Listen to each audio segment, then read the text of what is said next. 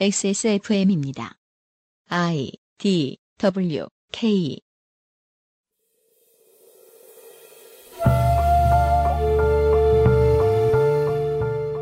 (2018년) 방학특집 팟캐 문학관 문명의 문명들 오늘은 서아프리카의 경제 문화적 전성기를 이끌었던 도시 팀북투의 주인들을 만납니다 위안부 피해자 기림의 날 광복절 주간 주말에 그것은 알기 싫답니다.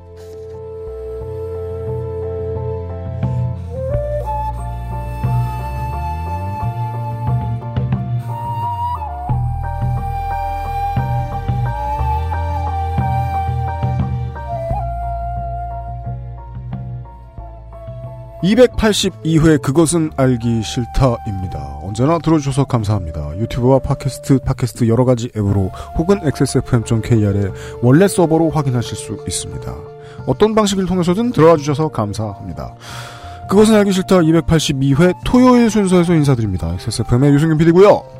문명을 안 해봐서 방송 진행에 고통을 겪고 있는 윤세민 에디터도 앉아 있습니다. 네, 안녕하십니까. 윤세민입니다. 네.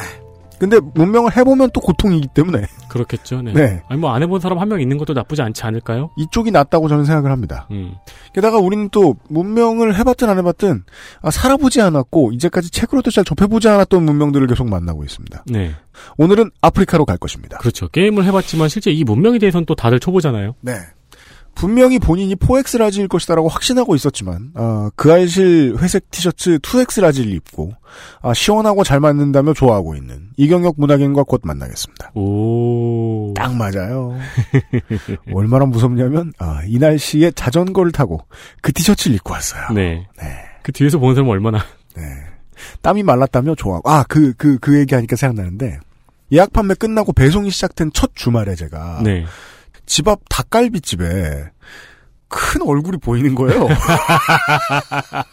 그러니까 어떤 그 티셔츠 사신 분이 닭갈비를 드시고 있는 모습에 등을 본 거죠. 네. 그래서 저는 효과는 확실히 느꼈습니다. 잘 보인다. 얼른 도망가자. 그렇죠. 아니, 사실은 근데 너무 고마워서 네. 가서 닭갈비 1인분 시켜주고 가고 싶었어요. 그리고 큰 충격을 받기도 했고 아니 몇천 벌 찍지도 않았는데 음. 저게 왜 우리 집 앞에서 나타나? 아무튼 어, 그 첫 주말에 닭갈비 드신 분 사주셔서 고마워요. 놀라지 마세요. 네. 아 근데 저도 그 티 입고 자전거 탔거든요. 네. 근데 처음 소재 만졌을 때 아 좀 덥겠다 싶었는데 생각만큼 그렇게 뭐 땀나서 붓는다던가 이런 이러지 않더라고요 소재가. 시원한 소재입니다. 안감은. 네. 네. 아 그리고 안 붙어서 너무 좋아요. 충분히 광고를 들으셨으니 곧 방송을 시작하죠. 그것은 알기 싫다는 업그레이드된 과일 건강해진 스낵 프로넥에서 도와주고 있습니다. XSFM입니다. 맛있다 소리까지 맛있다. 색상까지. 향기까지 식감까지. 포장만 뜯으면 과일 그 이상의 맛 오감 만족 과일 스낵 푸르넥 자체 교사 자격 시험을 통과한 선생님들만 수업을 진행하고 적은 학생 수를 유지해 수업의 질이 떨어지지 않는 전화 영어. Perfect 25.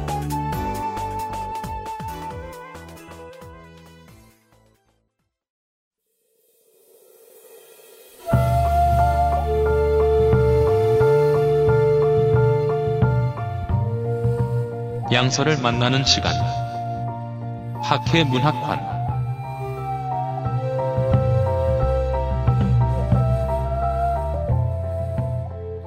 방학 특집 팟캐 문학관. 방학에 즐길 만한 문학 작품과 함께하고 있습니다. 지금이 이제 8월 중순이잖아요. 네. 이제 다음 주면 중고등학교는 끝나는 걸로 알고 있습니다. 방학이. 그렇죠. 8월 24일 근처죠, 보통. 네. 네. 어, 이경영 문학인이에요. 네, 안녕하십니까. 이경혁입니다. 네. 어, 대학생들은 아직 조금 몇 턴, 9월 초에 보통 개강하죠. 9월 1일입니다. 네. 네, 한 3천 턴 더 돌아도 된다. 네. 네, 그 정도는 뭐 가볍게 할 수 있지 않겠느냐. 대학교는 지금 딱 수강 신청 기간이에요. 네. 그건 또 그거대로 전쟁이죠. 네. 네. 수강 신청 빨리 하시고 또 턴을 돌 때가 왔습니다. 네. 어, 방학 특집 팟캐문학관. 문명 속의 문명들을 소개받고 있습니다. 오늘은 뭔가요? 어, 지난 시간에 우리가 하와이를 다녀왔었죠. 예, 네. 그, 뭐 나- 그래서 이제 예측할 수 있어요. 다음번에는 폴리네시아의 다른 왕조가 나오겠구나. 어, 그건 아닌데 폴리네시아에 다른 왕조가 있나요? 아까 다음번에, 어, 그럼요. 아, 그래요? 섬이 얼마고 군도가 얼만데, 다- 우리가 모르는 예. 그 동네 교과서에만 있는 왕조들이 많을 거예요. 그렇겠죠. 근데 음. 제가 거기까지는 미처 살펴보지 못했고 물론 걱정할 필요는 없습니다. 오늘은 이제 문명 투성이인 지역으로 갈 테니까요. 네. 한국보다 조금 더 시원한 아프리카를 한번 가보도록 하죠. 그렇습니다. 아프리카도 뭐 대륙이 워낙 넓고 기니까 뭐 네. 전체적으로 다 얘기할 수는 없고 그 중에 우리한테 좀 안 알려진 지역을 하나 좀 보고자 해요. 풍족한 서아프리카로 갑니다. 네. 아프리카가 한국보다 시원한 거는 별로 안 억울한데요. 네. 한국은 이번 겨울에 엄청 추울 게 억울하잖아요. 아, 서아프리카는 절대 춥진 않겠죠. 그러니까요. 계속 시원하고 앉았겠죠. 네. 서아프리카에 있는 문명들도 이제 문명이라는 게임에서 주요 문명으로 다뤄지고 있었습니다. 오늘은 그 얘기를 할 건데, 어, 그 얘기 앞서 실제로 서아프리카 얘기를 좀 먼저 해보죠. 음. 서아프리카라고 하면 어딜까요? 뭐 아프리카 서쪽이라고 하면 그렇지만 우리 아프리카 생긴 거 아시죠? 기역자 모양으로 생겼지 않습니까? 그렇죠. 그 기역자의 제일 왼쪽 구석이라고 보시면 되고, 음.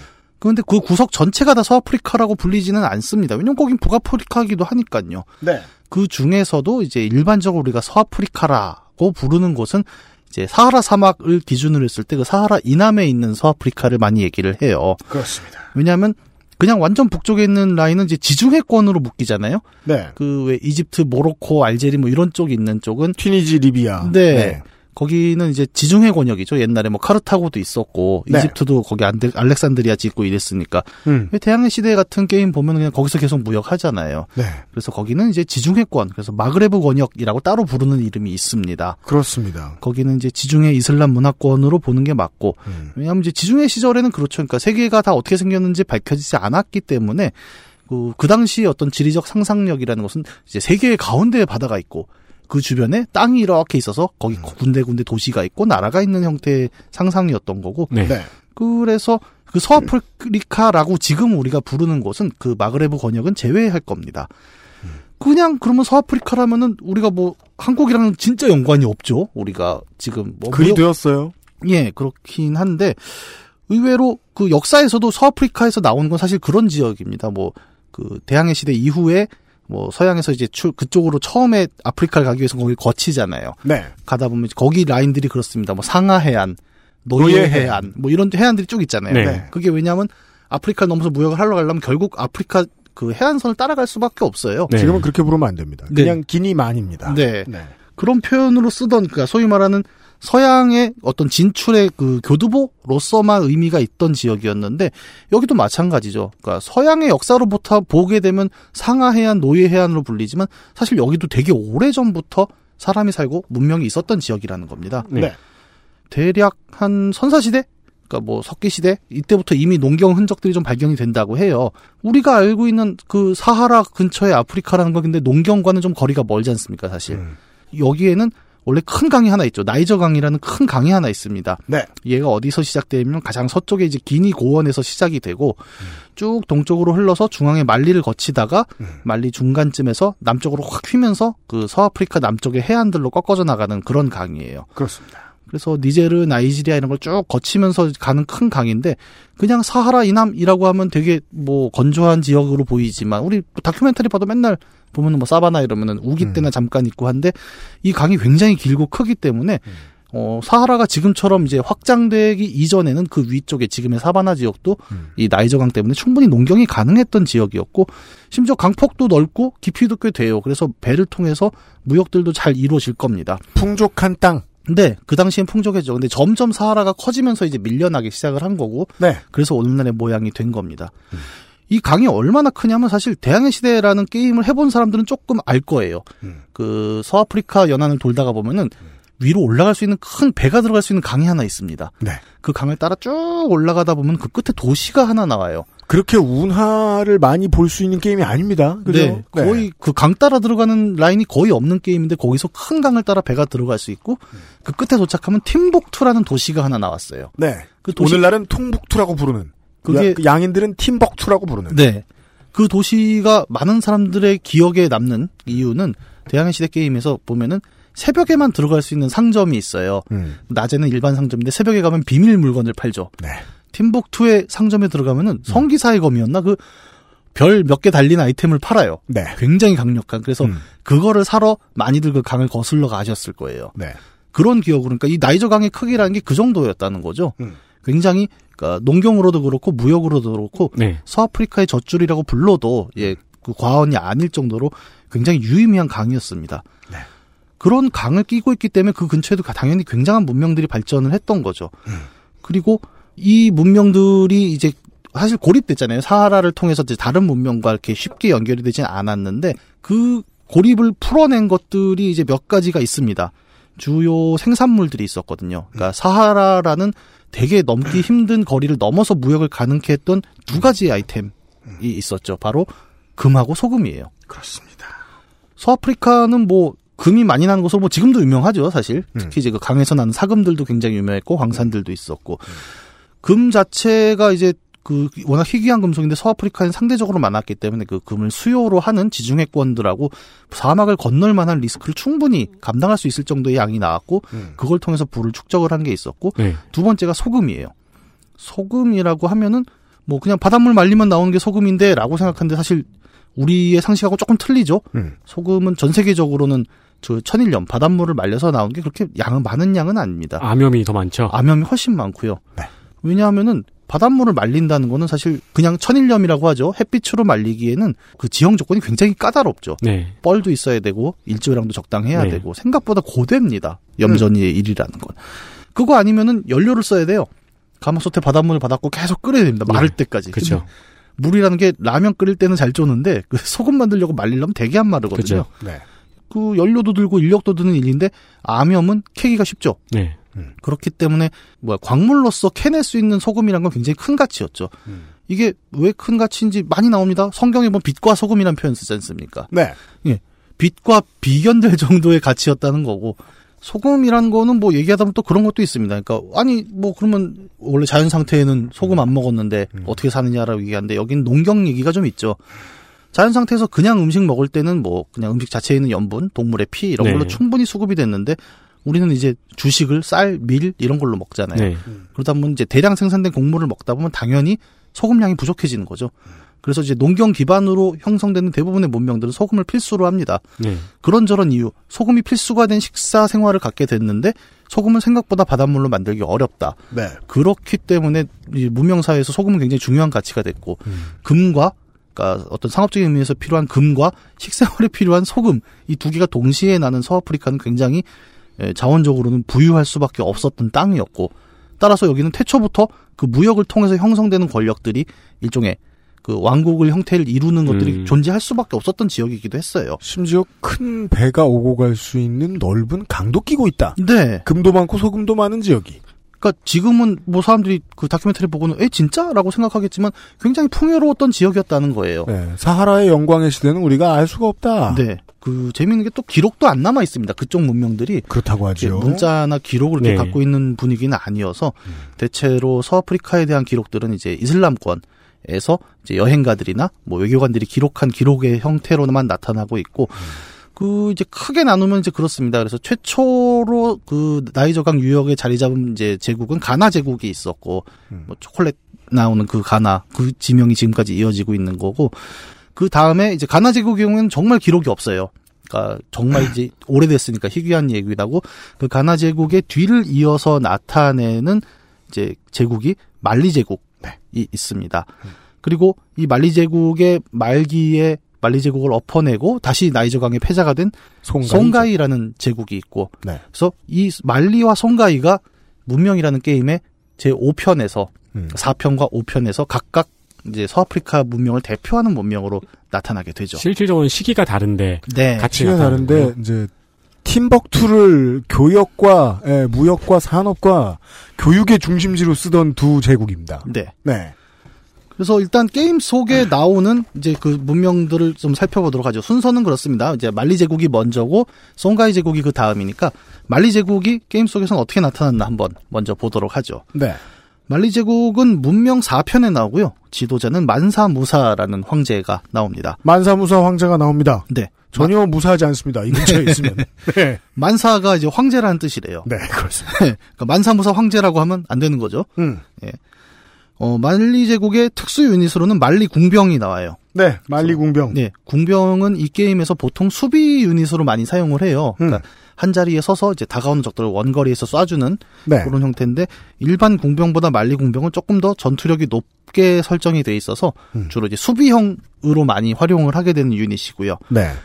그리고 이제 만리 제국의 특수 건물로는 조폐청이라는 게 나와요. 그렇습니다. 예, 이거는 이제 게임 안에 있는 대장간, 원래 대장간이 철이 있을 때 그 도시의 생산력을 올려주는 건물인데, 네. 이 대장간의 기능을 조폐청은 같이 하면서 동시에 도시 근처에 있는 금광에서의 금 산출량이 올라가게 돼 있습니다. 음. 요거는 아까 서아프리카 설명하면서 그러니까 왜 이 금이 올라가는지 네. 설명이 되는 부분이죠. 음. 문명 4편에는 이제 특성, 문명의 특성이 이제 그 재정적, 종교적 뭐 이런 식으로 나타나게 되는데 맞아요. 말리가 딱 재정적, 종교적이에요. 네. 그래서 어 좀 금 산출, 상업 쪽 이런 쪽을 굉장히 신경을 쓰게 되고 음. 동시에 이제 종교 쪽에 투자를 하게 되는 AI를 갖고 있고요. 네. 근데 이제 이 말리 제국이 내가 플레이하는 게 아니라 음. 인공지능이 플레이하게 될 경우는 굉장히 좀 짜증이 나는 게 음. 그러니까 되게 친하게 다가와요 항상. 네. 이렇게 와서 어 너 좋은 기술 하나 있는데 음. 나한테 얼마에 팔아? 그럼 팔겠죠. 네. 가격 괜찮으면 파는데 얘는 문제는 그걸 사서 다른 문명한테 싼 값에 덤핑을 합니다. 오, 장사할 줄 아는 문명이에요. 네. 그래갖고 나 어, 말리한테 팔았으니까 딴 데도 팔아야지. 가면 이미 싸게 샀어요. 그렇죠. 어. 제일 최악인 경우는 내가 말리랑만 컨택이 됐는데 음. 다른 문명이 어디 있는지 모를 때 그렇죠. 말리할 때 기술을 팔면 딱 빨아먹힌다. 네 호구가 됩니다.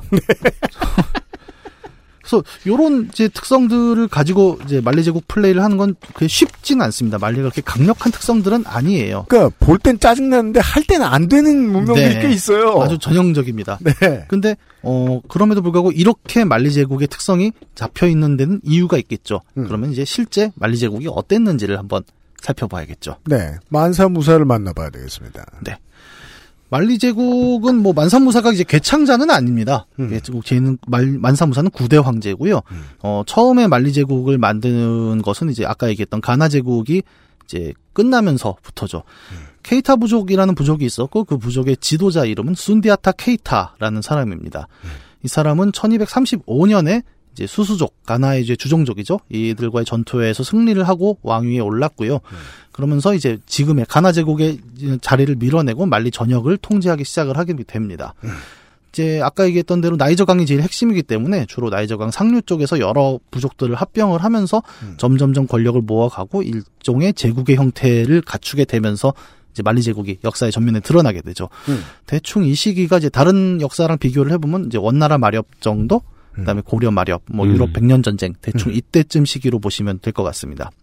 그 듣고 있으니 그 나라들에 비해서는 정말 좋았겠네요, 살기가. 어, 뭐 생산물이 괜찮고 농경도 네. 잘 되는 나라였고 음. 지금 여기 비교했던 나라들 딱 보시면은 전쟁통이었죠 다. 그 세계사를 이야기할 때 만사무세, 그러니까 만사무사를 이야기하면 언제나 그, 그 얘기잖아요. 그 만사 다 돈으로 해결한다고. 돈이 너무 많아서. 예. 예. 만리 제국이 이제 형성되기 위해서는 이제 그런 게 필요합니다. 항상 뭐 어떤 생산물이나 이런 것만으로 또 되지는 않잖아요. 제국이라는 것은 음. 우리가 지난 시간에도 얘기했지만 뭐 군사력 하나, 재정력 하나로만 되는 것은 아닙니다. 음. 말리 제국이 일종의 중앙 집권을 추구하면서 이제 하나 더 붙었던 건 이제 이슬람이었어요. 음. 이슬람이 이제 무역을 통해서 살짝 살짝 묻어나죠. 음. 어, 실제로 문명 게임 하면 그렇습니다. 그러니까 어디 타국이랑 거래를 하게 되잖아요. 네. 캐러밴을 보내거나 무역로를 트면은 음. 그 무역로를 따라서 문화, 과학, 종교가 같이 묻어와요. 음, 네. 예를 네. 들어 내가 불교인데 이슬람교 있는 나라랑 통상을 트면은 음. 계속 그 나라의 종교가 영향력을 미치게 되는 게 설계가 돼 있거든요. 그렇죠. 실제로 캐러밴들이 왔다 갔다 하면서 당연히 어떤 종교나 문화, 새로운 지식들도 왔다 갔다 하게 되는 거고 음. 그런 것들이 넘어왔을 때 서아프리카의 토착 신앙보다는 좀 더 중앙 집권이 가능한 강력한 종교를 원했던 것들도 있고 그러다 보니까 말리 제국도 이제 이슬람 기반으로 왕조를 음. 다져가게 되기 시작을 하죠. 그렇게 해가지고 메가더가 한국에 오면 무당의 신이 되는 그런 것도 구현하면 좋겠네요. 실제로 있다면서요? 네. 네. 네, 그렇죠.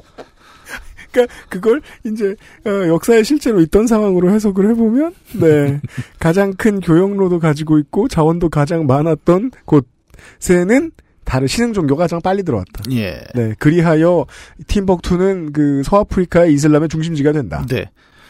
이슬람이 없던 지역에 이슬람이 들어오고 그러면서 이제 왕조는 또 강력한 이제 중앙 왕조가 성립이 되고 워낙 부와 먹을 것이 많았던 동네는 이런 것들이 복합이 되면서 이제 강력한 왕조를 하나 만들어지게 되고 네. 아까 얘기한 대로 팀복투가 그 수도가 되면서 예, 왕국 곳곳에 흩어져 있던 부들은 한 번 더 집결을 하게 되면서 보다 강한 통치력을 만들어내게 되죠. 그리고 이렇게 형성된 만리 제국은 제 9대 황제 만사무사에 대해 이르면은 이 부를 그냥 뭐 왕국으로 두기보다는 또 다른 생각을 할 수 있게 되는 여지를 음. 맞게 됩니다. 그리고 이를 수행한 것이 만사무사죠. 네.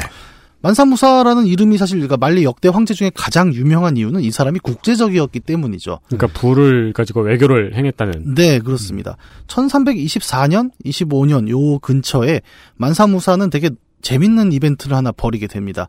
아까도 얘기했지만 이슬람 국가잖아요. 음. 이슬람의 의무 중에 가장 유명한 게 있습니다. 메카를 가야죠. 네, 메카의 성지 순례를 평생에 한 번은 가야 되지 않습니까? 아, 그 만사무사 같은 경우는 태어났을 때는 이미 이슬람 국가였기 때문에 이 사람도 네. 그냥 자연스럽게 이슬람 예, 교도. 독실한 이슬람 교도였고요. 네. 그러면서 어 서아프리카 외에 다른 지역이라고 하면 이제 이슬람이 제일 컸으니까 네. 그렇다면 우리가 그 만, 말리 제국의 영향력을 아, 이슬람 제국 전체에 한번 떨칠 수 있는 좋은 이벤트가 없을까라고 아마 생각을 했은 것 같고 음. 그래서 그렇다면 내가 성지 순례를 한번 갔다 오겠다. 음. 전 세계를 한번 돌아주지. 그렇죠. 그건 외교죠. 네, 음. 그런 마인드로 말 그대로 외교 순례를 떠나게 됩니다. 음. 제국의 황제가 순례를 떠나기 때문에 예, 어마어마한 행차가 될 수밖에 없었고 네. 하필 그게 또 금과 소금이 나는 나라에서 시작한 성지 순례였기 때문에 음. 정말 이 행사는 역사에 남을 정도로 긴 그리고 화려한 순례가 됩니다. 음. 지금도 아마 검색창에 만사무사의 성지 순례라고 성지 치면 순례. 엄청나게 자료들이 한국어로도 나오고 있거든요. 네. 내가 이놈들에게 아프리카의 금맛을 보여주지. 예, 그러니까 딱그 뭐- 느낌이죠. 왜냐면 그때만 해도 어 그 땅은 이 메카는 아무것도라고 말하기는 좀 그렇지만 에, 서아프리카 입장에서 보기엔 정말 아무것도 없는 땅이었기 예. 때문에 음. 이제 갑자기 그 메카에 모인 이들은 이제 도끼를 만난 거죠. 그쵸. 그러니까 막 온 막 갑옷이 다 슈프림 슈프림 네. 슈프림 슈프림 그리고는 막그 슈프림 돈 쏘는 총을 막 금을 쏘고 막 네. 네. 롤스로이스를 막 네. 그러니까 이게 재밌는 게 역사에 어떤 뭐 군주나 왕이 메카의 성지 순례를 갔다 왔다라는 게 이렇게 이벤트로 기록에 남진 않잖아요. 음. 근데 유명한 이슬람권의 여행기가 하나 있죠. 이븐 바투타의 여행기. 네. 거기에 이 기록이 남아 있습니다. 그래서 어느 정도로 유명했냐면 이제 그 만사무사가 이 성지 순례를 가면서 자기가 들고 있는 황금들을 뭐 톤 단위로 들고 갔다고 해요. 한 음. 10톤 정도라고 얘기를 하는데 와. 금 10톤이면은 음. 뭐 문재인은 비교도 안 되죠. 그렇죠. 아니, 이 시절에 세계 어느 나라든 간에 네. 금 10톤이 이동을 한다고 하면은 그거는 역사에 남죠. 네. 아, 금으로 우리 대통령을 이길 사람이 있었어요. 네. 어, 그 문제는 명함도 못 내미는 수준인데 뭐 저- 네. 정확히 10톤인지는 모르겠습니다만은 어쨌든 이 10톤을 갖고 가면서 뿌리면서 음. 지나가는 지역의 모든 지역에 금 인플레가 일어나게 돼요. 얼마나 뿌려댔는지. 음. 이때 행렬을 묘사한 걸 보면 이제 노예가 한 1만 명 정도 따라갔고요. 네. 야, 1만 명을 뭘로 매겼을까요? 금. 금 아, 아까 저, 저 배고프면 나가서 그밥 먹고 오라고. 니 들고 있는 거 있지 않냐고. 네. 뭐, 저, 어, 반- 반지 하나 빼. 뭐. 네, 벨트 버클 갖다 주고 와. 네. 그리고 그랬더니 거기 눌러 살고. 동네 다 사고. 그렇죠. 네. 궁녀 혹은 아내가 800명이 따라갔고요. 음. 황금이 약 10톤 정도. 그다음에 이것들을 운송할 낙타가 수백 마리. 음. 그리고 거기에 황제의 호위병까지 합쳐졌겠죠. 그러니까 말 그대로 대행렬이 사하를 건넌 겁니다. 그렇죠. 그래서 메카로 가는 길인데 이제 팀복투에서 메카까지 제가 그 지도를 재봤더니 한 4,000km 정도가 되더라고요. 경부고속도로 10번 가네. 야, 4,000km를 2만 명 가까운 인구가 네. 보급을 하면서 이동을 한다고 치면은 그때 쓴 돈만 엄청날 텐데. 네, 그렇죠. 네. 근데 그 돈이 화폐도 아니고 뭐 공용 화폐가 없으니까 네. 그냥 다 금이었다는 거죠. 거스름도 안 받고. 예. 거슬, 거슬 받으면 안 되죠. 어디 말리 급 떨어지게. Keep the change. 네. 이만한 거, 무거운 거. 팁도 뿌리고 막 이러면서 이제 가기 시작을 한 거고. 근데 가는 곳마다 그냥 이제 자기들 먹을 것만 산 게 아니라 도착하는 곳마다 아니 여기 왜 이슬람인데 모스크가 없어 사원을 하나 지어하고 한 덩이 오. 떼주고 사실은 모스크 되게 큰 거 있는데. 감춰놓죠. 어. 아, 저, 우리가- 뭐, 아니, 아니죠. 화장실이냐? 화장실 두고 모스크 지으라고. 예. 재개발도 좀 시키고 그렇죠. 예, 돈들이 아주 난리가 났죠. 그리고 그냥 뭐 길 가다 가난한 사람 있으면 아유 좀 밥을 먹게 하고 또 금을 주고 와, 그러면은 나중에는 몰려들었겠네요. 그 뭐 소문이 어디까지 날지 그러니까 모르겠지만 소문 난 데까지는 다 몰렸겠네요. 예, 그 비슷 그 현상을 되게 재밌게도 제가 다른 게임에서 한번 본 적이 있는 게 옛날에 마비노기라는 온라인 게임이 있는데 네. 거기에 무슨 부자가 나오는 이벤트가 한번 있었거든요. 네. 거부가 이렇게 도시를 걸어다니면서 뒤에다 금을 막 뿌려요. 음. 그러면은 유저들이 다 그거 와서 음. 금을 줍줍줍을 합니다. 뒤에서. 그렇죠, 그렇죠. 네. 아마도 만사무사의 행렬 뒤에도 사람들이 이제 그렇게 좀 줍줍줍하는 모습이 있지 네, 않았을까. 다 톡을 걸리면서 갔겠죠. 네, 그렇게 됐었죠. 그리고 가는 길이 이집트다 보니까 이집트는 뭐 황금 인플레가 터져갖고 금값이 똥값이 되는 사태가 계속 벌어졌다고 해요. 아예 말리 제국이 그 이슬람권에 알려지지 않았던 건 아닐 겁니다. 왜냐하면 아까도 얘기했지만 교역이 있었잖아요. 음. 아 당연히 야 이런 느낌이죠. 그러니까 말리가 어딘지 정확히 모르는데 저 머나먼 사막 너머 어딘가에 미지의 황금 제국이 있다. 음, 보통 그쵸. 이런 건 또 소문이 잘 나잖아요. 네. 그러면 어 황금 제국이 있어 전설 야 뭐 한번 가보고 싶어 이러다가 그 황제가 직접 나타나서 금을 직접 주고 있는 거예요. 막 뿌- 뿌리고 다니는 거예요, 예. 막. 그러면 이제 전설은 현실이 되는 거죠. 음. 말 그대로 어 황금 나라의 황제가 황금을 뿌리러 왔다라고 되면서 그 아, 만사무사가 원래 의도했던 우리 말리가 뭔지 보여주마가 정말 제대로 꽂혀버린 거죠. 검은 황금 이러면서 진짜 황금을 보여주지. 아, 그때는 검은 황금도 똥 취급이었잖아요. 네. 그러니까요. 네. 황금을 있는 대로 뿌리기 시작하면서 이제 소문이 점점 나기 시작하고 그 이슬람권의 큰 말 그대로 이벤트가 되면서 어 마지막으로 이 사람은 이제 메카 순례를 끝내고 자신들이 보여줬던 황금으로 뭘 사냐면 학자들을 삽니다. 아, 이제 말리에 이제부터 세계의 하버드는 우리 말리에 만들겠다 뭐 이런 포부가 있었겠죠. 그러면서 뭐 돈 주는데 싫어하는 학자는 없을 겁니다. 대체로 학자들은 가난하죠. 뭐 지금도 그렇습니다만 그 말리 제국의 수도 팀복투에 있는 사원이 하나 있죠. 쌍코레 사원이라는 게 있는데 거기로 자기가 돈 쏘고 사원 학자들을 다 집어넣습니다. 네. 그러면서 쌍코레는 이제 사원이라기보다는 어떻게 쌍코레 대학 음. 이름으로 더 불릴 수 있게 됩니다. 네. 실제로 그, 래서 뭐 그 기록이 안 남았을 따름이지 어, 세계에서 가장 오래된 종합대학을 가지고 있었다 이런 얘기도 있죠. 네. 네. 그 사원이었는데 이젠 대학으로 부르니까요. 와, 그럼 돈 되게 머리 좋게 쓴 거네요. 잘 썼죠. 네, 홍보 쫙 한 다음에 네. 학자 다 사들여가지고 네. 다 이, 여기에 공부하러 오게 만들고. 그러니까 그 팀복도 돈 많았던 얘기가요. 그 우리나라 고등학교 영어 교과서에도 나와 있어요. 아, 그래요? 네.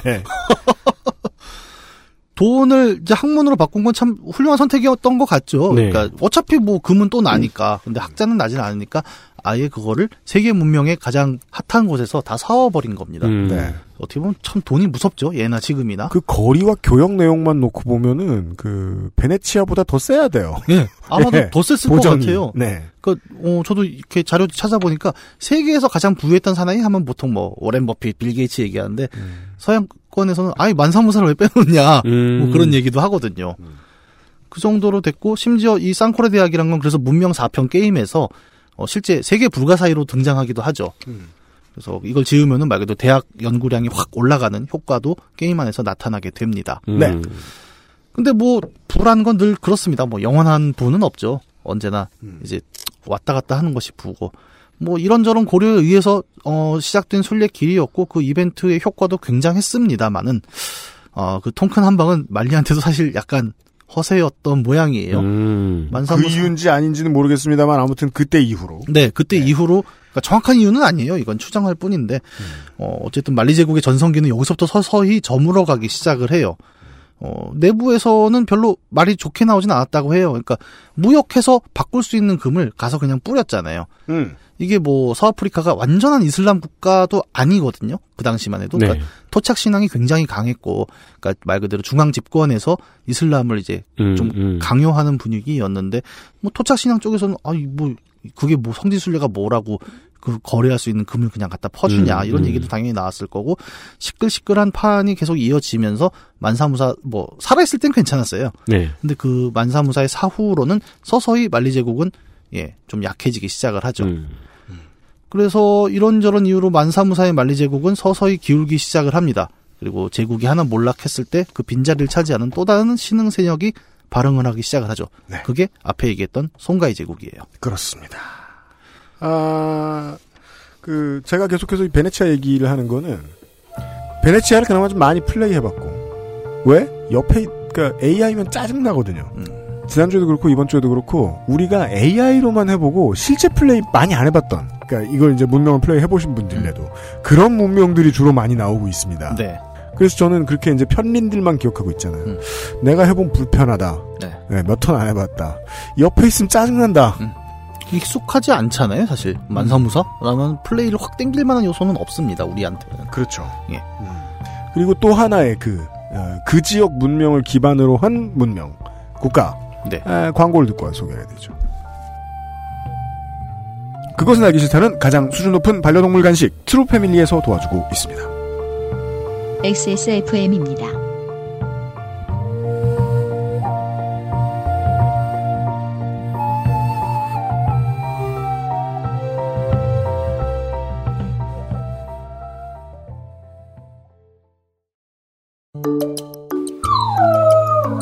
살짝 아쉬워할 때도, 목 놓아 울 때도, 가족이지만 모든 말을 이해하진 못하니까. 좋은 것만 골라서 트루 패밀리. 가장 수준 높은 반려동물 간식 트루 패밀리. 사랑하는 가족에게 트루 패밀리를 주세요. 포장만 뜯으면 과일 그 이상의 맛. 오감 만족 과일 스낵 푸르넥.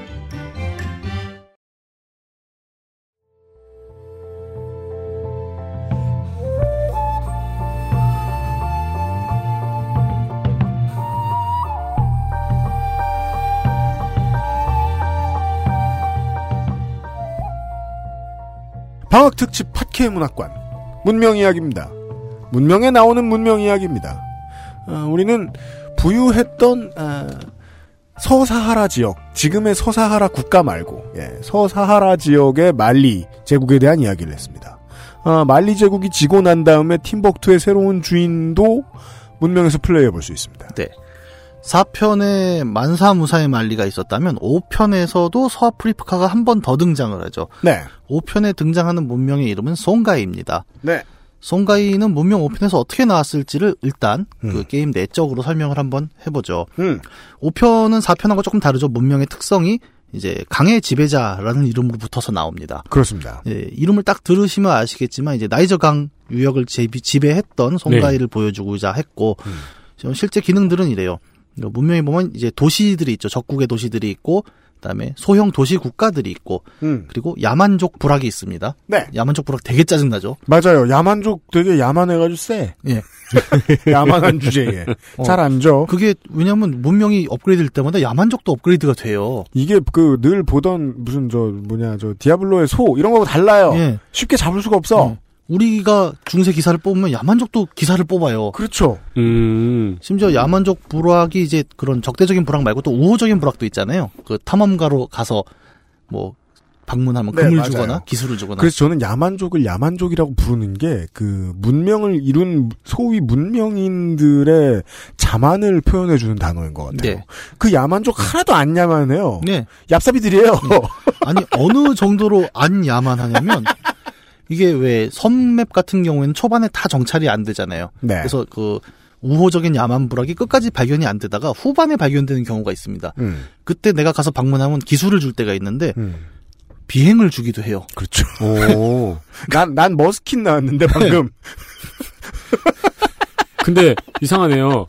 나 머스켓 쓰고 있을 때 네. 비행할 줄 아는 보라기 왜 아직까지 발견이 안 될까요? 그러니까 어 약간 스트레스를 가지고 있던 아. 거죠. 클러킹.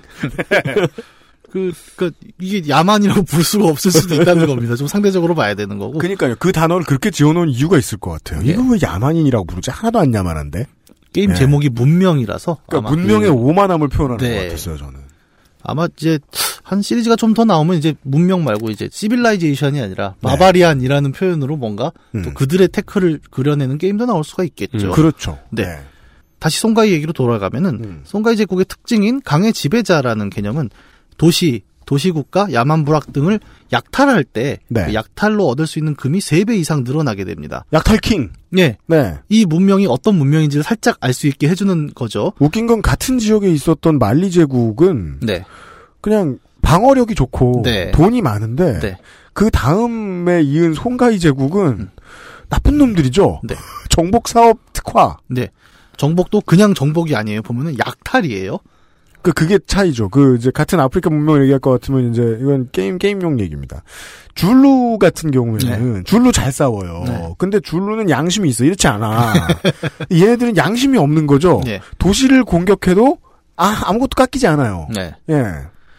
그리고 약탈에 이제 어드밴티지가 있는 것과 함께 모든 지상 유닛이 이제 방어적 승선과 수륙 양용이라는 기능이 붙습니다. 이건 네. 뭐냐면 어 문명 5에서는 그 무리로 지상 유닛이 들어가게 되면 음. 그 해군 공격 한 방에 날아가요. 네. 근데 얘네는 안 그래요. 그러니까 음. 물 위에 들어가도 나름의 방어력을 갖추고 싸울 수 있게 되고 해군이랑 네. 그리고 수륙 양용은 상륙 작전에 붙는 페널티가 사라집니다. 네. 상륙 작전이란 건 뭐냐면 이제 해안가 도시를 공격할 때 땅에서 공격하는 게 아니라 음. 바다에서 그냥 공격할 수가 있는데 음. 그러면 전투력이 확 깎이거든요. 당연하죠. 근데 그거를 없애버린 거예요. 네. 그러니까 오. 말 그대로 강에서 바로 도시를 공격할 수 있게 기능을 붙여준 겁니다. 약탈 전용이에요, 진짜. 네. 실제 역사에는 있으면 안 되는 능력이네요. 네. 그러니까 실제 역사에 있었으면 무슨 그 그 저 뭐냐 애니메이션에 나오는 돌고래 기병대 이런 거죠. 네.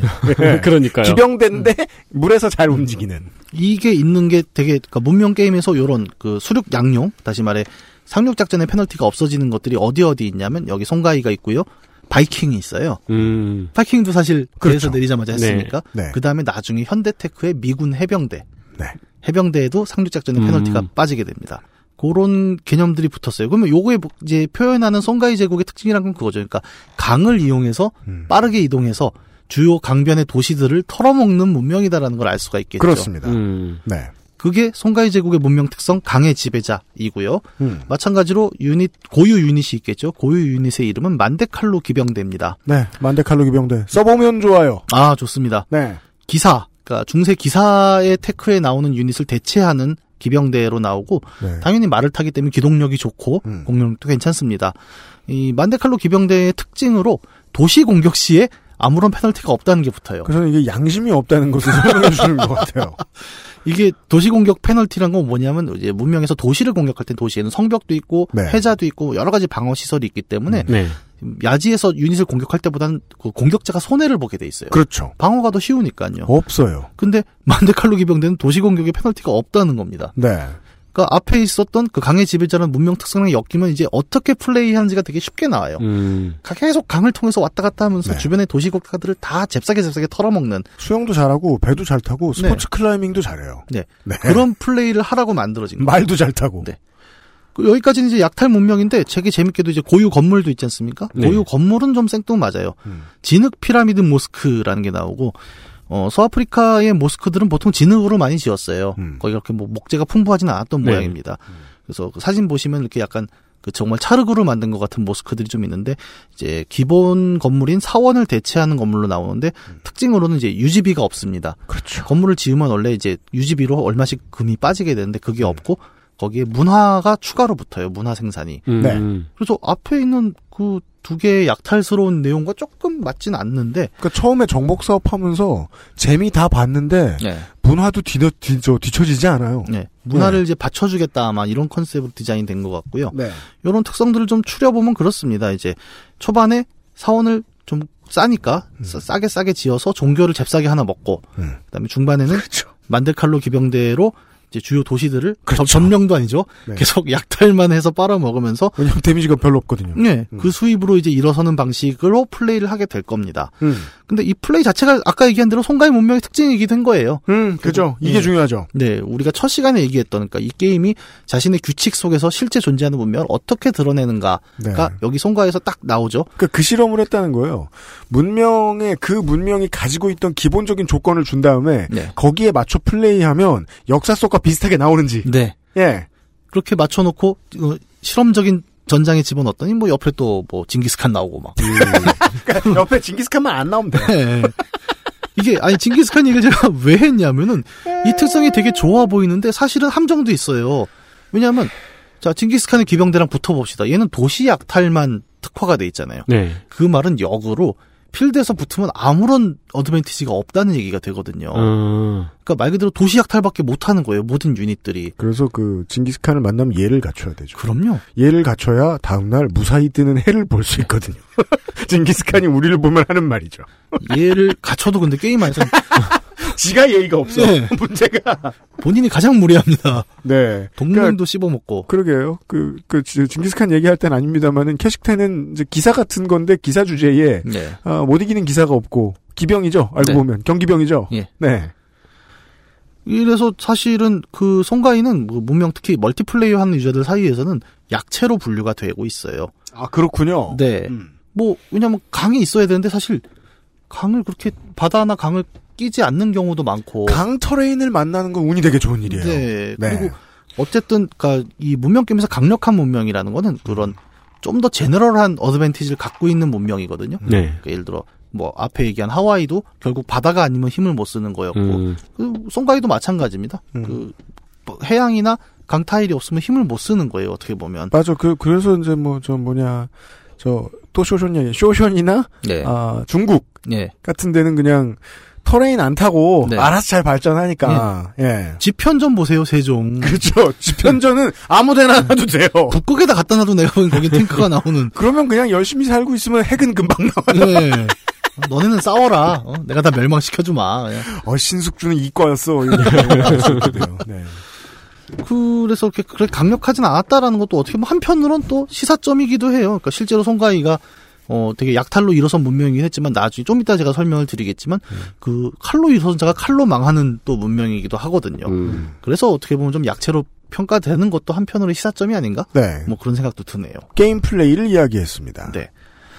게임 플레이가 보여주는 그러면 실제 송가이 얘기를 한번 살펴보도록 하죠. 네. 아, 말리 제국의 손아귀 안에 있었던 부족이 송가이입니다. 음. 원래 그 나이저강 제일 동부 쪽에서 이렇게 조그맣게 있었던 나라였고, 어, 최초 출현은 한 서기 800년경으로 추정이 되고 있어요. 음. 마찬가지로 서아프리카 다른 쪽과 마찬가지로 초기 역사가 그렇게 남아있진 않습니다. 음. 어, 역사에 처음 등장하는 거는 11세기에 코서이 왕이라는 사람이 이슬람으로 개종을 하게 돼요. 음. 그러면서 이제 이슬람 개종이 됐으니까 이슬람 이맘들이 뭔가 기록을 하거나 아니면 음. 이슬람 세계랑 교류가 되면서 뭐 서신이라도 남겠죠. 그렇죠. 이러면서 그 동쪽에 있는 산물 중에 이제 암염 광산 같은 걸 좀 점령을 하면서 아까도 얘기했지만 소금 비싸죠. 네. 예, 그런 걸 먹으면서 점점 번성을 하기 시작합니다. 13세기 초에는 이 송가이는 말리의 복속이 됩니다. 정복을 당했어요. 음. 그러면서 이제 말리 제국의 휘하 안에 있다가 어 잠시 후에 나오는 이제 슐레이만 마르라는 왕이 말리가 아까 얘기한 대로 세력이 약해지는 틈을 타서 다시금 독립 전쟁을 일으켜서 음. 독자 왕조로 독립하게 되죠. 네. 송가이는 이제 최대 번성기를 수니 알리베르라는 황제에 의해서 맡게 됩니다. 대충 요 시기는 이제 1464에서 1493년 사이가 될 거예요. 대충 요 때면은 이제 조선입니다. 그렇죠. 네. 조선이고 서양에서는 1492년에 콜럼버스가 시- 저기 아메리카 대륙 음. 네. 가는 이제 그 정도 시점이 될 거고 이때 송가이를 지배하고 있던 이제 수니 알리베르라는 이 사람은 말리 제국이 맛탱이가 간 시점을 타서 음. 어, 잽싸게 그 침공을 합니다. 그래서 말리의 심장이었던 우리 계속 얘기한 팀복투 음. 거기 상징이죠. 이 팀복투를 점령하고 계속 강을 따라서 제국을 서쪽으로 확장을 하기 시작을 합니다. 그러면서 최종적으로 말리 제국의 원래 영토들을 거의 고스란히 이어받게 되고 정복 전쟁, 침략 전쟁의 연속적인 성공을 거뒀다는 얘기입니다. 네. 그리고 1473년에는 당시 가장 부유했던 말리의 무역도시 제네를 포위하고 음. 약 7년에 걸친 공성전 끝에 예, 최종적으로 말리 제국을 무찌르고 송가이를 나이저강의 패자로 올려놓게 되죠. 야, 네. 포위를 7년 동안 하고 있었어요? 네. 그럼 어, 사이도 좋아졌겠네요. 소금이 있으면 또 오래 버티죠 농성전은. 음, 그러니까요. 그러니까 점심으로 맨날 찌개를 먹으면서 네. 그 7년이면은 아니 암염이 그렇게 많으면 저 바지락만 있어도 아, 그럼요. 평생을 먹고 살 수 있어요. 그쵸. 제첩 이런 거 있으면 근데 강이니까 또 음, 예. 옛날에 고우영 만화 18세력이었나를 보면 그 네. 포위전에 가장 중요한 게 소금이라는 지적이 한 번 있었어요. 네 정말 물이 있어도 소금 없으면 못 버티는 게 공성전이라고 하더라고요. 그렇습니다. 네. 그래서 송가이를 지배한 수니 알리 베르가 그러면 이제 문명 5의 지도자로 나와야 되는데 네. 왜 딴 사람이 나와요. 예, 딴 사람이 나오잖아요. 그 주인공의 이름이 아스키아죠. 아스키아 무함마드입니다. 네. 저는 아직도 헷갈리는 게 이게 이런 게 헷갈려요. 아스키아의 송가이냐, 송가이의 아스키아냐. 이게 왜요? 둘다 익숙하지가 않은 이름이니까. 아 그래서 네. 플레이 할 때는 그랬다가 예, 왜냐면 저는 송가이라는 문명을 사실 그 전에 못 들어봤었어요. 음. 태어나서 처음 들어본 왕국인데 네. 거기 아스키아가 있다니까 자꾸 저 이거 원고 쓰다 계속 처음에 이게 다 고쳐 쓴 거예요. 송가이 왕조를 다 아스, 아니 뭐야 송가이 제국을 다 아스키아 아스키아 제국. 제국 이라고 써놓고 그 송가이 그러면 사람 이름 같잖아요. 송씨의 남자. 같고. 그리고 수소가 가오라서 멋있거든요.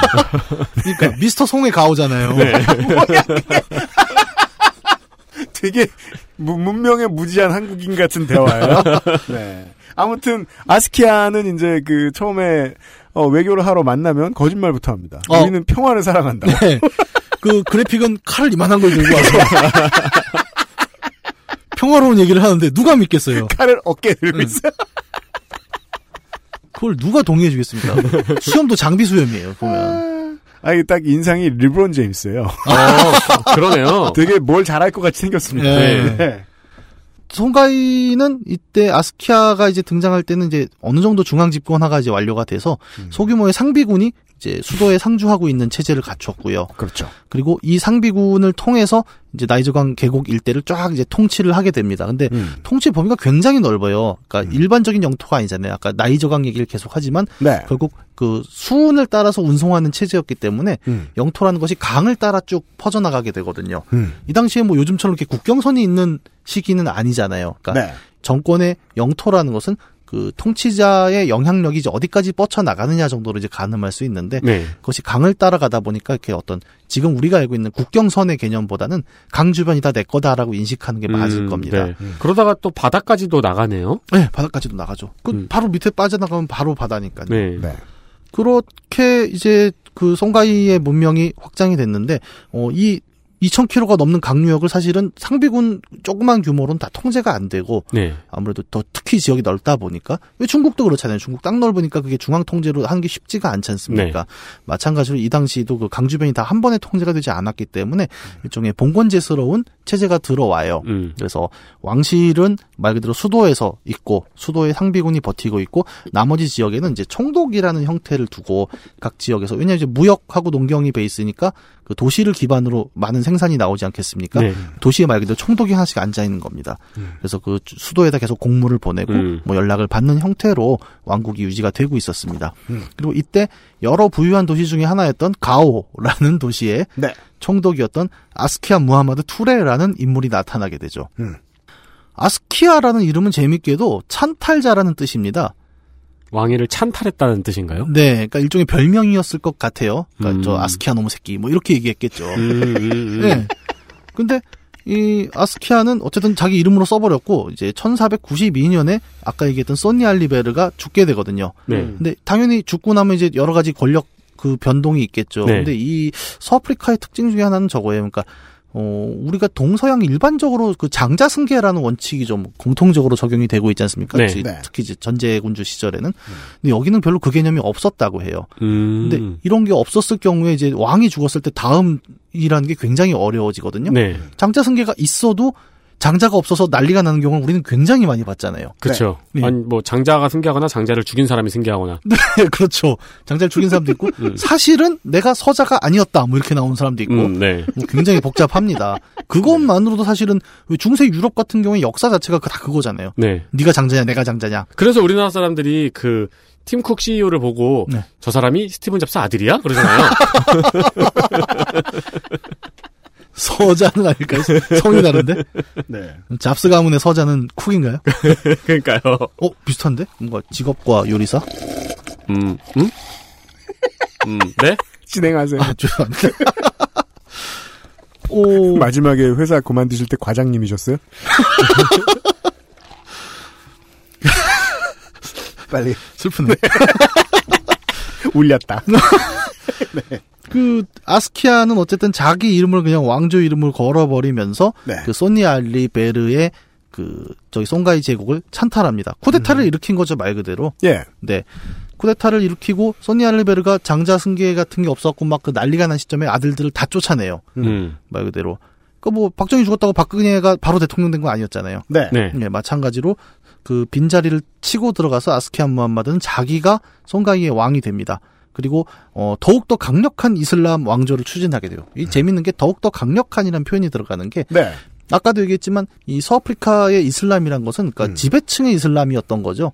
그렇죠. 네. 네, 네, 네. 부족들은 사실 토착 신앙을 더 그러니까 네. 사하라를 건넌 뒤에 이슬람 네. 그리고 어, 아프리카 동쪽이 아닌 서쪽의 이슬람은 네. 지배 이데올로기로서 말고는 매우 쓰임새가 옅었다. 네. 음. 네, 그래서 이제 두 종교가 한쪽이 완전히 우위를 점하지 못한 상황이었기 때문에 그렇죠. 아주 쉽게 말하면 이런 이분법이 나오는 거예요. 그러니까 중앙 왕조는 이슬람, 음. 토착 토호는 아프리카 토착 종교 음. 네. 이런 형태가 나왔고 수니 알리베르는 약간 그 유화책을 좀 쓰려고 합니다. 왜냐하면 이제 본인이 통일한 지도 얼마 안 됐잖아요. 지금 시간상으로 네. 그러다 보니까 어 토착 세력과의 어떤 좀 유연한 관계들을 만들기 위해서 이슬람을 좀 강력하게 밀어붙이기보다는 그러니까 아, 너희도 인정해 줄게 대신에 우리 국교는 이슬람이야 정도의 유화책을 이제 쓰게 되죠. 그러니까 이제 뭐 믿겠지 뭐 하면서 네네. 네. 아, 뭐 나는 인정은 해줄게. 뭐 음. 이렇게, 이렇게 어느 정도 유화적인 모습을 보이고 소, 소니 알리베르의 이제 사후에 2세도 마찬가지로 좀 유화책을 쓰게 되는데 음. 문제는 뭐냐면 이제 그런 거죠. 유화라는 것은 경우에 따라서는 오히려 반란의 기회가 되기도 합니다. 네. 예. 어, 뭐 우리 아 우리를 끝내지 않을 것 같아. 그럼 음. 뭐 우- 굳이 이슬람을 쟤네만 저렇게 둘 필요는 없지 않아? 그렇죠. 네, 오히려 그러면 이런 종교 지도자 나오는 거죠. 토착 종교의 이제 저기 성직자예요. 그러면 음. 이 기회에 왕조를 먹고 내가 교황이 되겠어. 음. 뭐 이런 생각도 할 수가 있는 거고요. 어느 토착 네. 종교는 또 이슬람을 믿다니 용서할 수 없다 이럴 수도 아, 있고. 뭐 그럴 수도 있고요. 네. 그러니까 갈등의 요소가 봉합되지 않았던 것으로 보여요. 그러니까 차라리 한쪽이 누르거나 뭐 서로 융화가 되거나 둘 다 아니었던 거죠. 네. 귤이 사하라를 건너왔더니 탱자가 되었어요. 네. 그런. 네. 아슬아슬한 긴장 관계 속에서 아스키아는 그 지점을 이용을 했던 것으로 보여요. 그렇죠. 이런 거죠. 그러니까 쿠데타를 일으킨 다음에 항상 명분이 중요합니다. 음. 나는 진정한 이슬람을 세우기 위해 왔다. 뭐 이런 선언을 할 수 있는 거죠. 네, 네. 예, 방송국을 정리하고 뭐 국민 여러분 생업에 종사하십시오. 음. 저는 이슬람 왕국을 구현하기 위해 왔습니다. 충분한 프로파간다가 되는 이야기거든요. 지난주에 이상평론에서 얘기했잖아요. 예. 시민혁명으로 들어온 민주정부가 어, 경제 살리기에 실패했다. 그러므로 평화롭게 군부가 정권을 이양받았다 습니다 예. 군부인 아스키아는 그렇게 이제 송가이의 원래 왕조를 밀어내고 자신이 왕조를 차지하면서 아스키아 왕조의 개창자가 됩니다. 음. 소니 알리베르보다 아스키아가 더 지명도가 높아져 버린 거죠. 네. 음, 그러다 보니까 이제 게임에서도 결국 아스키아를 데려다 놓은 거고 사실 거긴 좀 다른 맥락도 있을 겁니다. 왜냐하면 서아프리카가 두 번째 다뤄졌잖아요. 음. 문명 포에서 한번 나왔는데 상당히 평화적이고 음. 교역적인 문명이 있었어요. 근데 한 지역의 문명이란 게 그렇게만 또 정립되는 건 아쉽잖아요. 그럼요. 근데 마침 뒤에 왕조를 보니까 어, 소니 알리베르는 별로 그냥 비슷해 보이고 음. 근데 되게 정복적이고 음. 뭔가 깡패 같은 애가 하나 있는 거예요. 아스키아 무함마드가 훨씬 제작진 입장에서는 매력 있었다. 네, 그래서 약간 그런 상상이 가는 거죠. 그 머나먼 나이저강을 뗏목을 타고 거슬러 오르는 수적 같은 느낌의 음, 네. 예 그리고 그 그래픽도 큰 칼에 큰 수염으로 나오잖아요. 그렇죠. 그런 네. 느낌으로 다분히 전투적인 문명 하나를 내줘 보자라는 그렇죠. 의도로 아스키아가 선정된 것으로 좀 보여요. 그리고 강 지형 걸렸을 때 강력한 문명. 네, 흔치 않거든요. 네. 네. 그러니까 이런 것들이 다 고려가 된다는 거죠. 음, 음. 예. 단순히 뭐 안 보이는 역사니까 한번 넣어보자 이런 건 아닙니다. 그러니까 앞- 어쨌든 그래서 아스키아는 이제 왕조를 세웠고 음. 그말 그대로 나이저강의 부를 독차지할 수 있었습니다. 음. 그런데 어, 앞선 왕조가 소니 알리베르 왕조가 무너진 것과 굉장히 비슷한 또 문제를 안게 돼요. 음. 여기도 마찬가지로 장자 승계는 아니었거든요. 네. 여러 아들들이 여러 가지 꿈을 꾸기 시작하죠. 음. 그러면서 특히 첫째 아들은 되게 재밌는 꿈을 꿉니다. 아버지를 쫓아내자. 그렇죠. 싸움이 나기 전에 내가 먼저. 네. 첫째 아들은 아버지하고 나이 차이가 올랐나요? 아, 그렇죠, 네. 또. 네. 네. 네. 그래서 어 그 가오의 총독으로 시작해서 거의 입지전적으로 송가이를 통째로 집어삼켰던 아스키아는 아들의 손에 의해서 쫓겨나게 됩니다. 음. 그리고 아들의 손에 의해서 쫓겨났다는 것은 어 당연히 롯데죠. 그 다음 그 다음 하세요. 네. 아, 그 롯데타워가 저기겠네요. 불가사이겠네요. 그렇죠. 어 아들이 아버지를 쫓았다라는 것은 뭐 세상 아, 근데 대신에 공군력이 1 줄어들어요. 공군 기지 옆에 짓거든. 오도 꺾어야겠네요. 그러니까 주변 땅값 떨어지고요. 네. 네.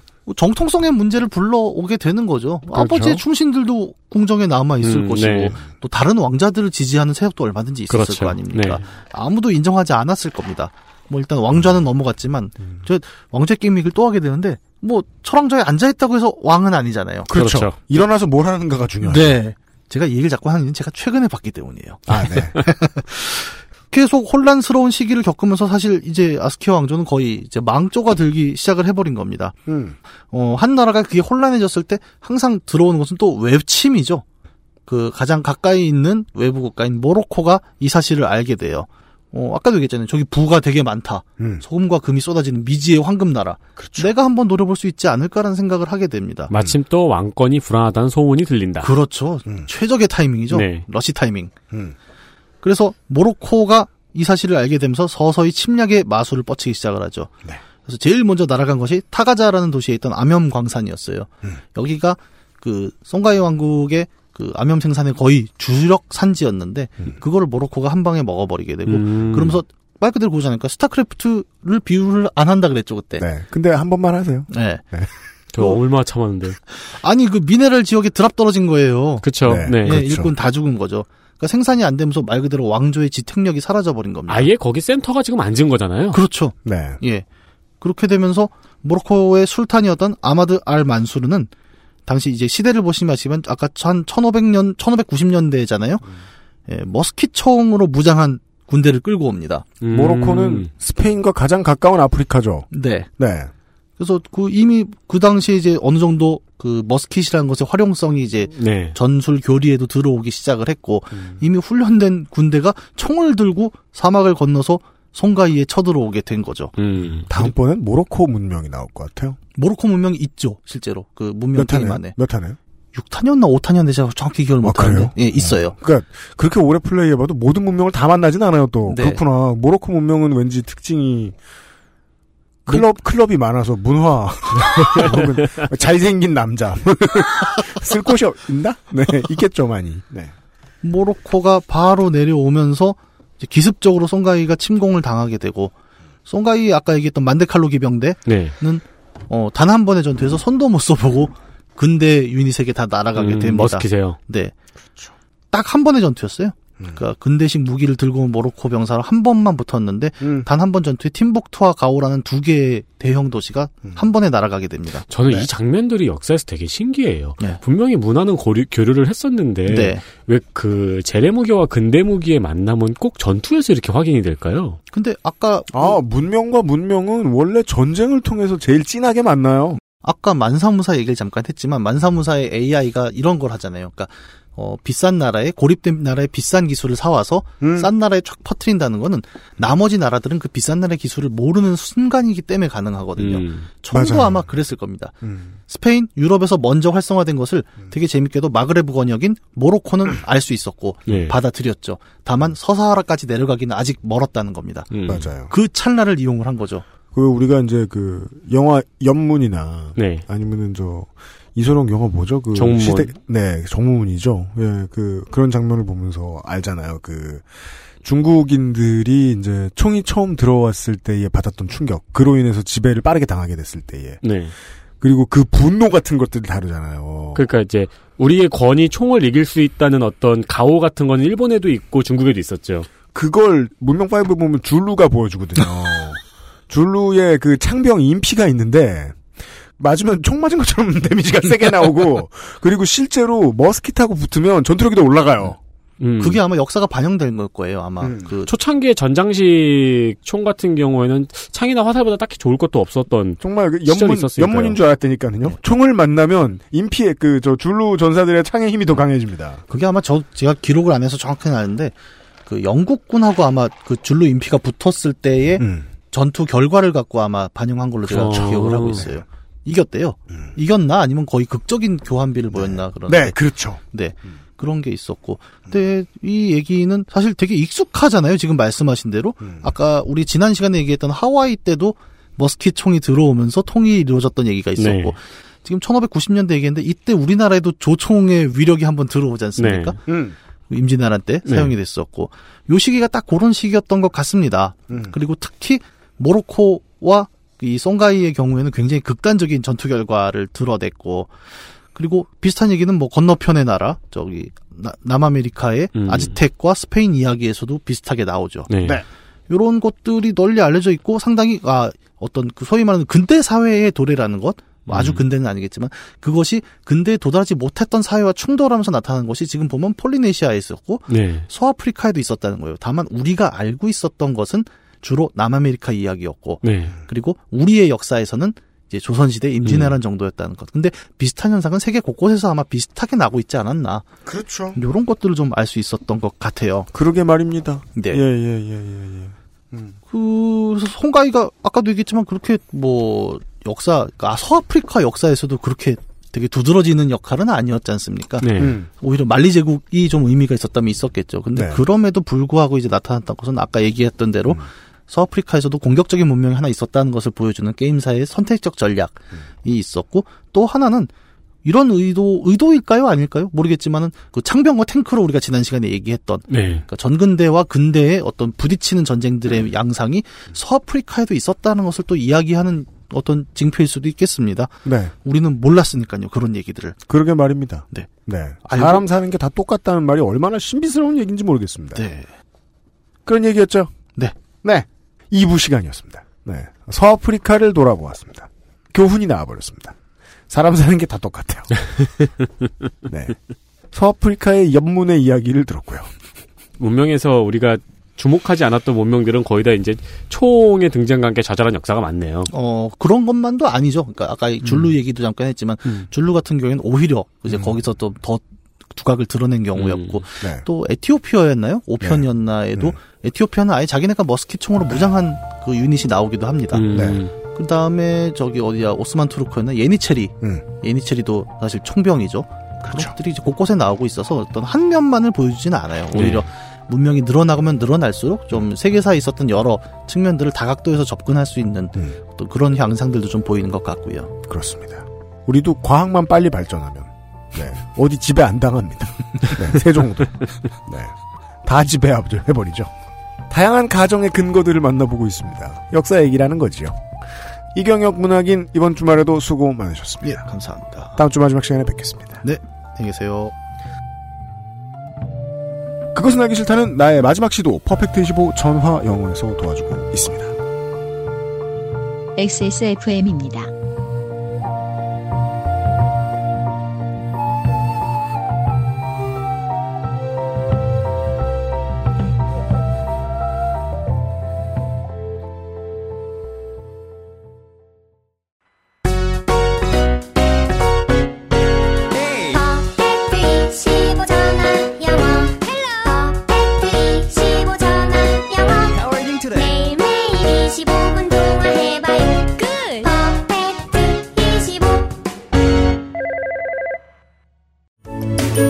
우리 가족 관절 건강은 트루패밀리 말뼈와 홀스미트. 가장 수준 높은 반려동물 간식 트루패밀리.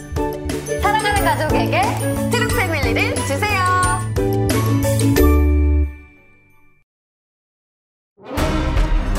아스트랄 뉴스 기록실 뉴스 아카이브. 이번 주 토요일에 파케 문학관 어, 말리 제국과 어, 송가이 혹은 송아이 제국에 대한 이야기를 들어보았습니다. 돈이 저렇게 많으면 어떨까 하는 생각만 한참 저희가 둘이 하고 있다가 진행이 더뎌졌습니다. 네. 네.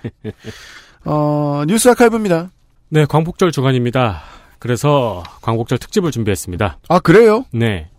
2015년 8월 14일 아베 담화가 발표되었습니다. 아베 담화. 그렇죠. 이거가 이제 저희가 궁금해가지고 저희가 도통 모르잖아요. 네. 예, 그래서 저 개미굴에 있던 네티즌 103호를 좀 모셔봤어요. 끌고 왔습니다. 네. 근데 뭐 일본에 있다고 다 이걸 아는 건 아니에요. 네. 그 앉아는 계세요 지금. 저는 이제 번역 문장을 읽었는데요. 네. 번역 문장으로 전문을 읽으면은 이게 문장이 아주 모호하거든요. 그래요? 네. 그 사실 이거 발표됐을 때도 말씀하셨대요. 이거 발표됐을 때도 전 세계의 언론사들이 되게 골머리를 싸맸어요. 이걸 어. 떻게 해석해야 되느냐.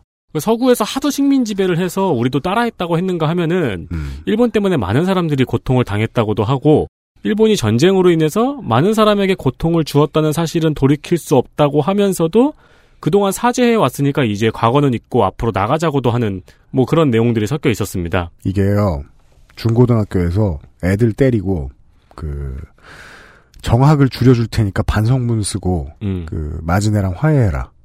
라고 말했을 때 가해자가 할 수 있는 반응입니다. 음, 내가 너에게 고통을 주었다는 사실은 잊지 않- 못하겠지만 소개팅을 시켜주겠다. 이런 식의 작문을 할 때의 컨셉은 그거예요. 가장 많은 단어를 사용해서 가장 적은 정보를 준다.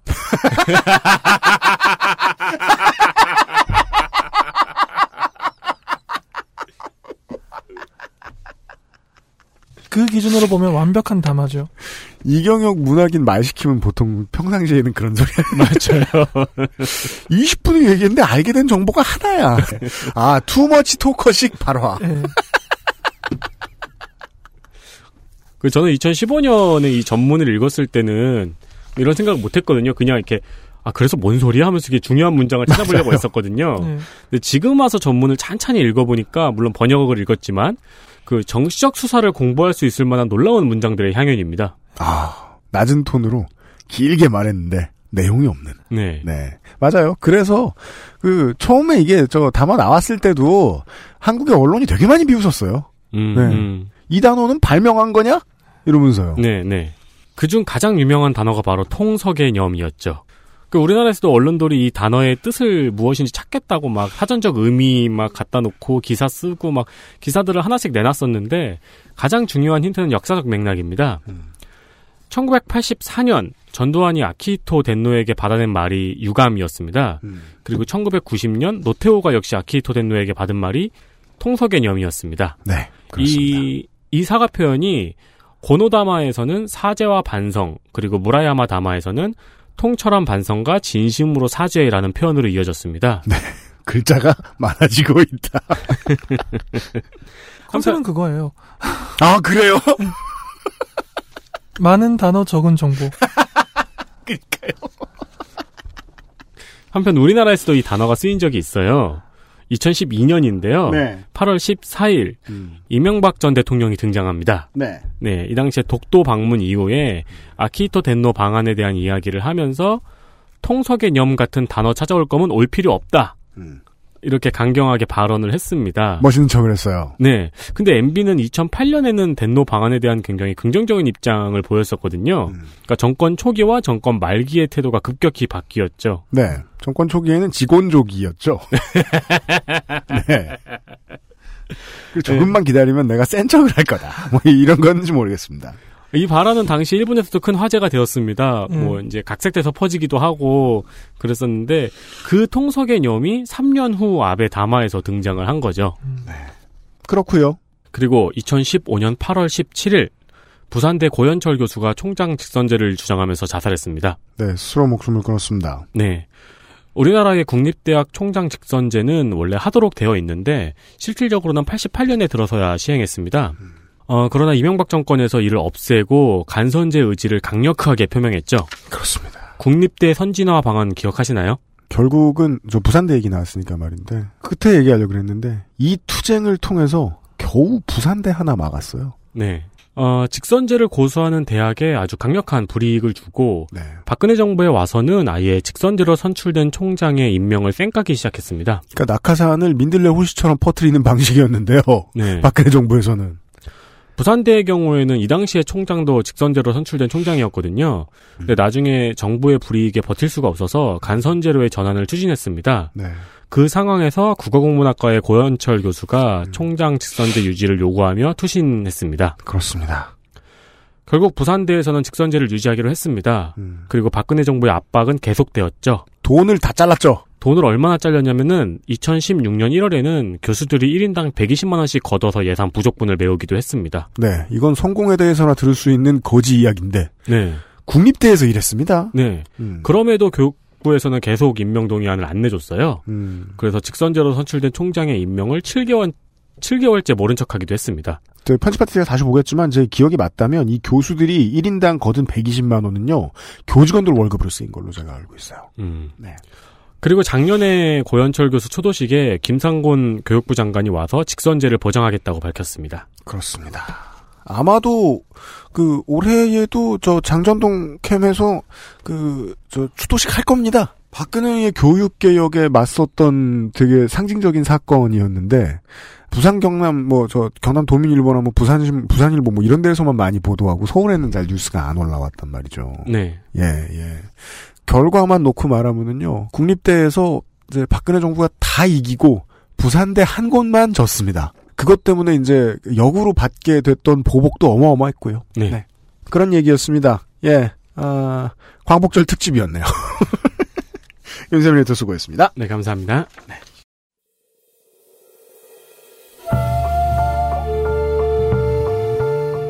제가 뭐 중간에도 진행하다 말씀드렸습니다만은 이 시드마이어의 문명을 제가 이제 개인 유저로서 가장 마음에 들어 하는 이유는 덕업일치 시스템으로 개발된 게임인데 이 개발진의 덕질이 플레이 하는 사람들의 덕질로 그대로 다시 발현된다는 거거든요. 음, 네. 우리도 공부하게 되고.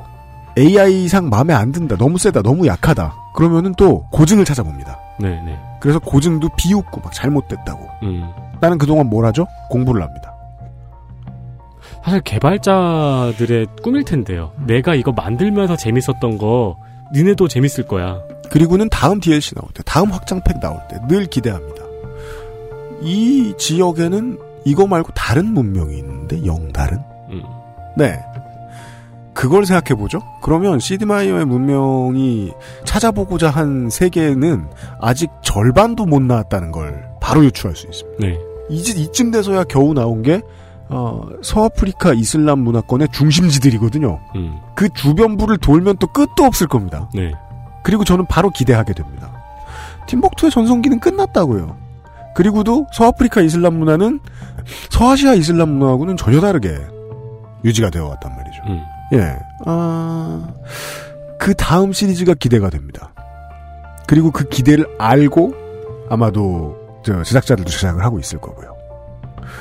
콘텐츠 만드는 사람 입장에서 되게 부러워요.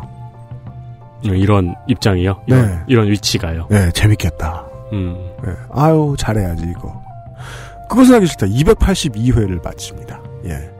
다음 주에는 시사 얘기를 좀 하겠습니다. 아, 네. 그렇습니다. 네. 아저씨가 나오시나요? 그렇습니다. 네. 음. 그 대신한 아줌마도 좀 찾아봤는데요. 예, 그 나와주질 않으셔가지고 당분간 아저씨로 아, 네, 네. 가도록 하겠습니다. 다음 주 이 시간에 다시 뵙죠. 유승규 PD와 윤세민 에디터였습니다. 안녕히 계십시오. 안녕히 계십시오. XSFM입니다. I D W K